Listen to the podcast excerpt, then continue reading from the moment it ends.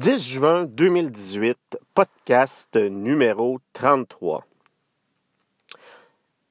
Hey gang, ça fait euh, plus d'un mois que j'ai pas fait de podcast et euh, j'ai commencé ainsi le podcast numéro 32 en disant que ça faisait plus d'un mois que j'ai pas fait de podcast. Donc, je crois que euh, effectivement, j'ai, euh, je suis pas très assidu dans l'exécution de mes podcasts dernièrement. Euh, expliqué par plusieurs choses. Il y a beaucoup de choses qui bougent de, mon côté, avec la petite famille, avec mes projets personnels.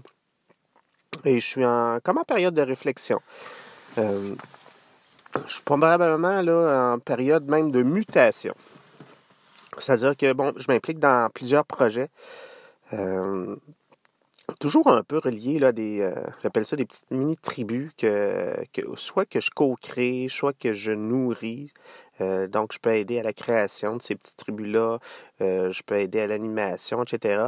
Et ces, ces tribus-là, c'est toujours des gens que, qui se réunissent autour d'un objectif commun relié d'habitude à être un peu plus efficace au niveau euh, du développement durable, c'est-à-dire d'être euh, efficaces dans leur façon euh, de diminuer leur empreinte écologique par des petites techniques, des trucs, des façons de faire, des principes concrets et également la même chose au niveau du bien-être. Comment je fais pour être heureux, bien dans ma peau, de façon plus efficace? Donc, je, je, travaille beaucoup là-dessus. Puis présentement, je, c'est comme si je me disais, ah, là, je suis rendu à un autre niveau. Il faut que euh, je concentre toutes ces énergies-là euh, sur un, projet là, euh, central. Puis c'est le projet Super-Héros dont je vous ai parlé le dernier podcast. mais je m'égare. Là, le but de ce podcast-ci, c'est pas de vous parler de mon projet de super-héros. Je vais vous en parler dans les prochaines semaines. Mais c'est plutôt de euh, discuter d'un enjeu que je vis depuis euh, finalement toute ma vie. J'en parle parce que ce matin, je lisais un message sur Messenger de Facebook. C'est un, de mes amis qui euh, parlait de situation qu'il vit. Au cours de ces conversations-là, c'est, euh, on est un petit trio qui euh, échange des, messages. Durant ces conversations-là, euh, on a parlé, on a abordé le sujet de la peur du jugement. La peur du jugement, ça, c'est quelque chose que je vis à tous les jours, sinon à toutes les minutes. La peur de me faire juger par les autres. Qu'est-ce qu'ils vont dire si Qu'est-ce qu'ils vont dire si je parle comme ça? Qu'est-ce qu'ils vont dire si j'exprime ma vraie pensée? Qu'est-ce qu'ils vont dire si je suis moi-même? Qu'est-ce qu'ils vont dire si... Je pense pas que c'est un sujet... Je pense que c'est quelque chose qui est vécu par plusieurs personnes, mais je regarde autour de moi, puis j'ai l'impression que les gens sont démunis au niveau des outils quels outils, quelles techniques, quelle approche fonctionne? Puis pour savoir quelle approche fonctionne, il faut savoir quelle approche fonctionne sur quoi. Je m'explique. Est-ce qu'un marteau fonctionne? Ben, ça dépend. Tu utilises pour faire quoi ton marteau? Tu utilises-tu pour visser une vis? Tu utilises-tu pour. Pardon clouer un clou? Si tu veux clouer un clou, il a quelle grosseur ton clou? C'est dans quoi que tu veux clouer ton clou? Si tu dans du, euh, du béton? Si tu dans de l'asphalte? Si tu dans du fer? Si tu dans de l'acier? Une planche d'acier 4 par 4 Dans quoi tu essaies de planter ton clou? Donc, tout ça, le contexte et l'objectif va faire en sorte que ton marteau va peut-être fonctionner ou pas fonctionner. Ben, pour ce qui est de la peur du jugement, là, Écoute, je, peux être dans le champ, là, mais puis je vais, surtout parler pour moi. Euh, mais on dirait que je vais observer ça, ces choses, les autres plutôt. C'est que on dirait qu'avec la peur du jugement, là, on essaye tout le temps des, solutions en se disant euh, peut-être que si je fais ça, ah peut-être que si je fais ça, ça va fonctionner. Peut-être que si je me dis dans ma tête, peut-être que si j'utilise la théorie des, euh, des, des, cadres de référence multiples, ça va. Mais en réalité, on ne se pose jamais la question qu'est-ce qui a fonctionné pour les autres autour de moi? En tout cas, encore une fois, je parle plus pour moi peut-être que pour vous autres, mais j'avais l'impression que ça pouvait résonner dans la tête de certaines personnes. C'est que moi, là, je, vais tout le temps chercher des solutions, on dirait, ésotériques ou euh, peut-être pas ésotériques, mais tu sais, des, des, solutions expérimentales avec la fameuse phrase peut-être que si je fais ci, ça va fonctionner. Puis dans le concret, là, quand je commence en disant peut-être que si, 99% du temps, ça marche pas. Pourquoi? Parce que ça n'a jamais fonctionné dans le passé. pour moi, ni pour moi, ni pour personne.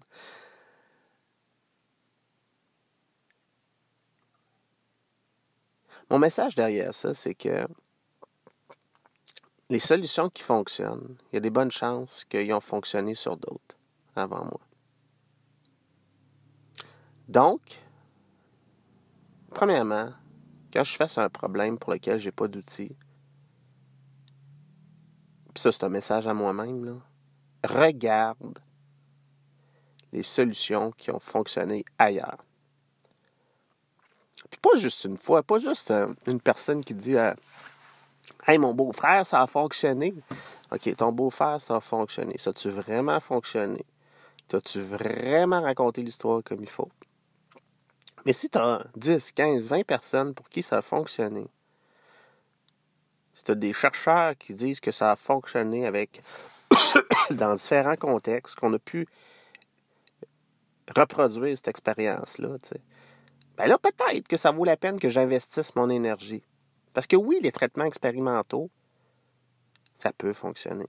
C'est sûr que ça peut fonctionner. Mais en même temps, avant d'utiliser un traitement expérimental, je pense qu'on peut peut-être se concentrer nos énergies, nos efforts sur quelque chose qui a déjà fonctionné dans le passé. Je dis ça parce que autour de moi, j'entends souvent des gens proposer des nouvelles façons de faire. On dirait que parce que le mot nouveau est accolé à. Puis là, je, suis conscient. D'habitude, je sais pas ce qui se passe ce matin. D'habitude, c'est rare que je chiale. Mais là, on dirait que j'ai envie de chialer. Puis encore une fois, c'est mon opinion très personnelle, mais j'ai l'impression que les gens autour de moi valorisent beaucoup plus les nouvelles façons de faire. On dirait qu'on est attiré vers la nouveauté en psychologie, alors que, dans le fond, on a l'impression que on valorise pas assez des solutions, les techniques, les approches qui marchent depuis depuis, depuis toujours. Puis qu'on devrait, je pense qu'on devrait plus se concentrer sur... Mais là, je m'égare, parce que là, je parlais de la confiance en soi. Par la, peur du jugement. Donc, ce que je voulais dire, c'est que la peur du jugement, les gens, moi-même, j'ai peur de me faire juger, tu sais. Puis, il y a deux approches par rapport à ça. Deux approches que j'utilise. Il y a l'approche, peut-être que si je fais ci, puis comme je l'ai dit tout à l'heure, ça, ça marche pas. Ou il y a l'approche d'utiliser ce qui fonctionne. Puis de viser des objectifs qui sont réalistes. Par objectif réaliste, voici ce que j'entends. Souvent, avec la peur du jugement, avant, là, J'essayais de ne plus avoir peur, de ne plus avoir peur de me faire juger. Pourquoi je voulais ne plus avoir peur de me faire juger? Parce que ça m'épuise d'avoir peur de me faire juger. Ça me fatigue. La peur, c'est fatigant. Ben, j'ai comme abandonné cet objectif-là, de ne plus avoir peur de la peur du jugement. Euh, de ne plus avoir peur du jugement plutôt parce que j'ai tout essayé. Puis, je vais toujours avoir peur du jugement. Là, vous allez me dire, ouais, c'est pas très. Euh, ouais, ça donne pas beaucoup d'espoir ce que tu dis là, Louis. Ben, attendez un peu que je termine. La peur du jugement épuise. Donc, face à ça, je peux mener un combat contre la peur, contre contre la, peur du jugement en me disant faut pas que j'aie peur. Puis là, j'essaye plein de techniques ésotériques euh, qui n'ont jamais fonctionné pour moi. Puis je rajoute une couche de fatigue.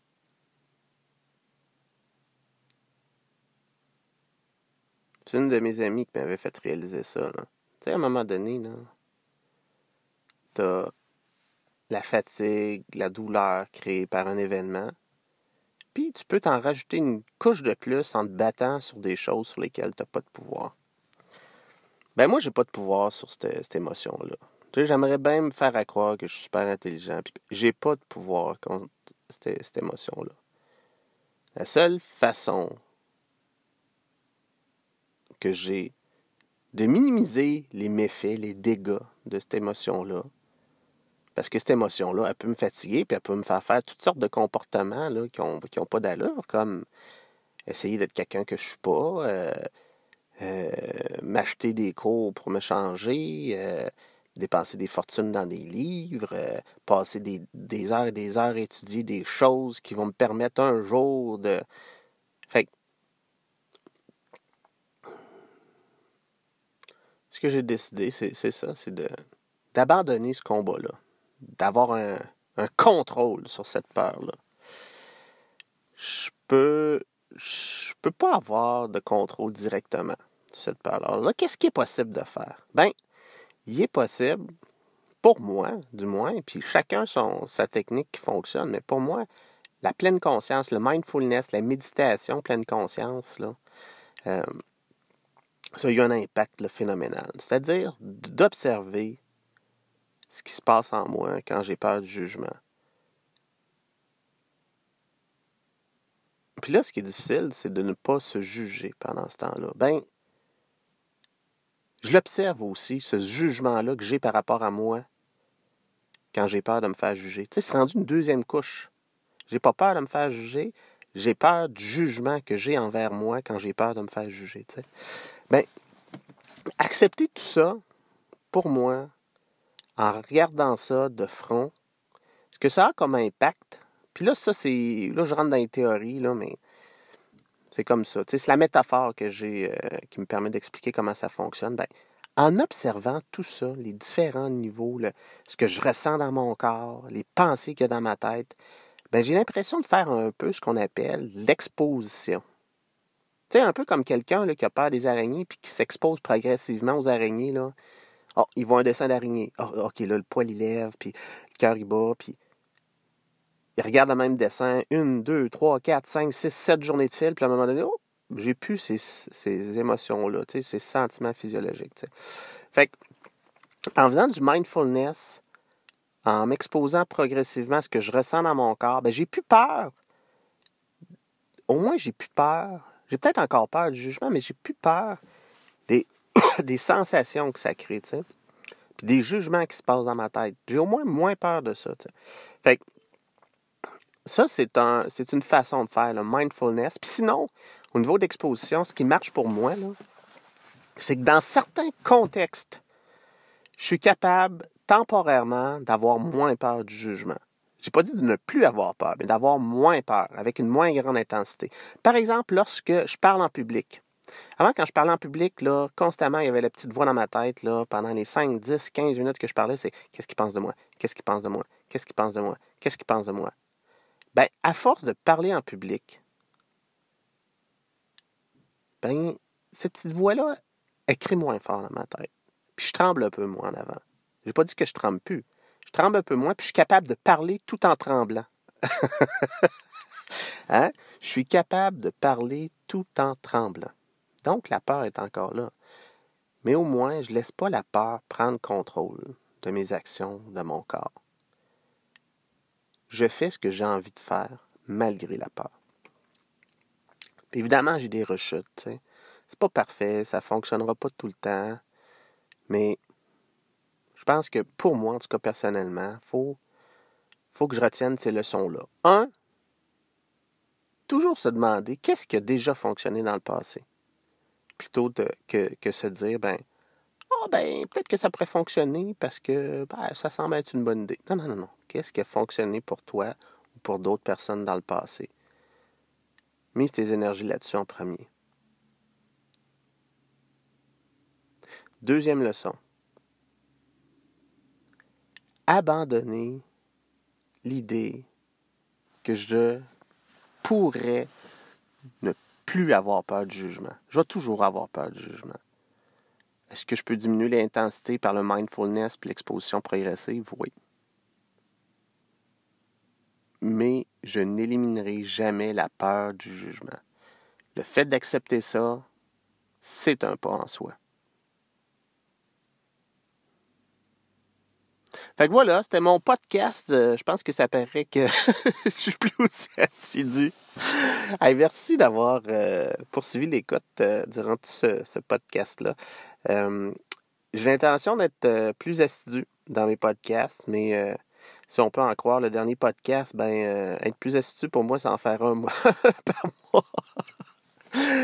je suis bien intéressé, blague à part, je suis bien intéressé en parenthèse par un défi je ne me rappelle plus du nom de celui qui a initié ça. Je pense que c'est un professeur de Stanford. C'est le, le 100 Day Project. Le projet 100 jours, c'est 100 jours de création.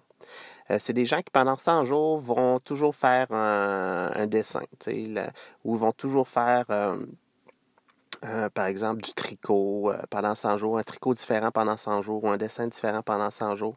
Le but, c'est toujours que ça soit pas mal la même chose là, que tu fais. Là. Donc, que ce soit une, chanson que tu perfectionnes pendant 100 jours, ben moi, j'ai décidé de faire un podcast pendant 100 jours. Avec la vie de famille, c'est pas toujours évident. Avec les projets, c'est pas toujours évident. Euh, je me suis donné ça comme défi. Puis bon, si je suis pas capable, je ne suis pas capable. Mais j'ai décidé d'au moins tenter ça parce que ce qui est intéressant avec ce projet-là, c'est que premièrement, je trouve ça stimulant le défi de créer pendant 100 jours.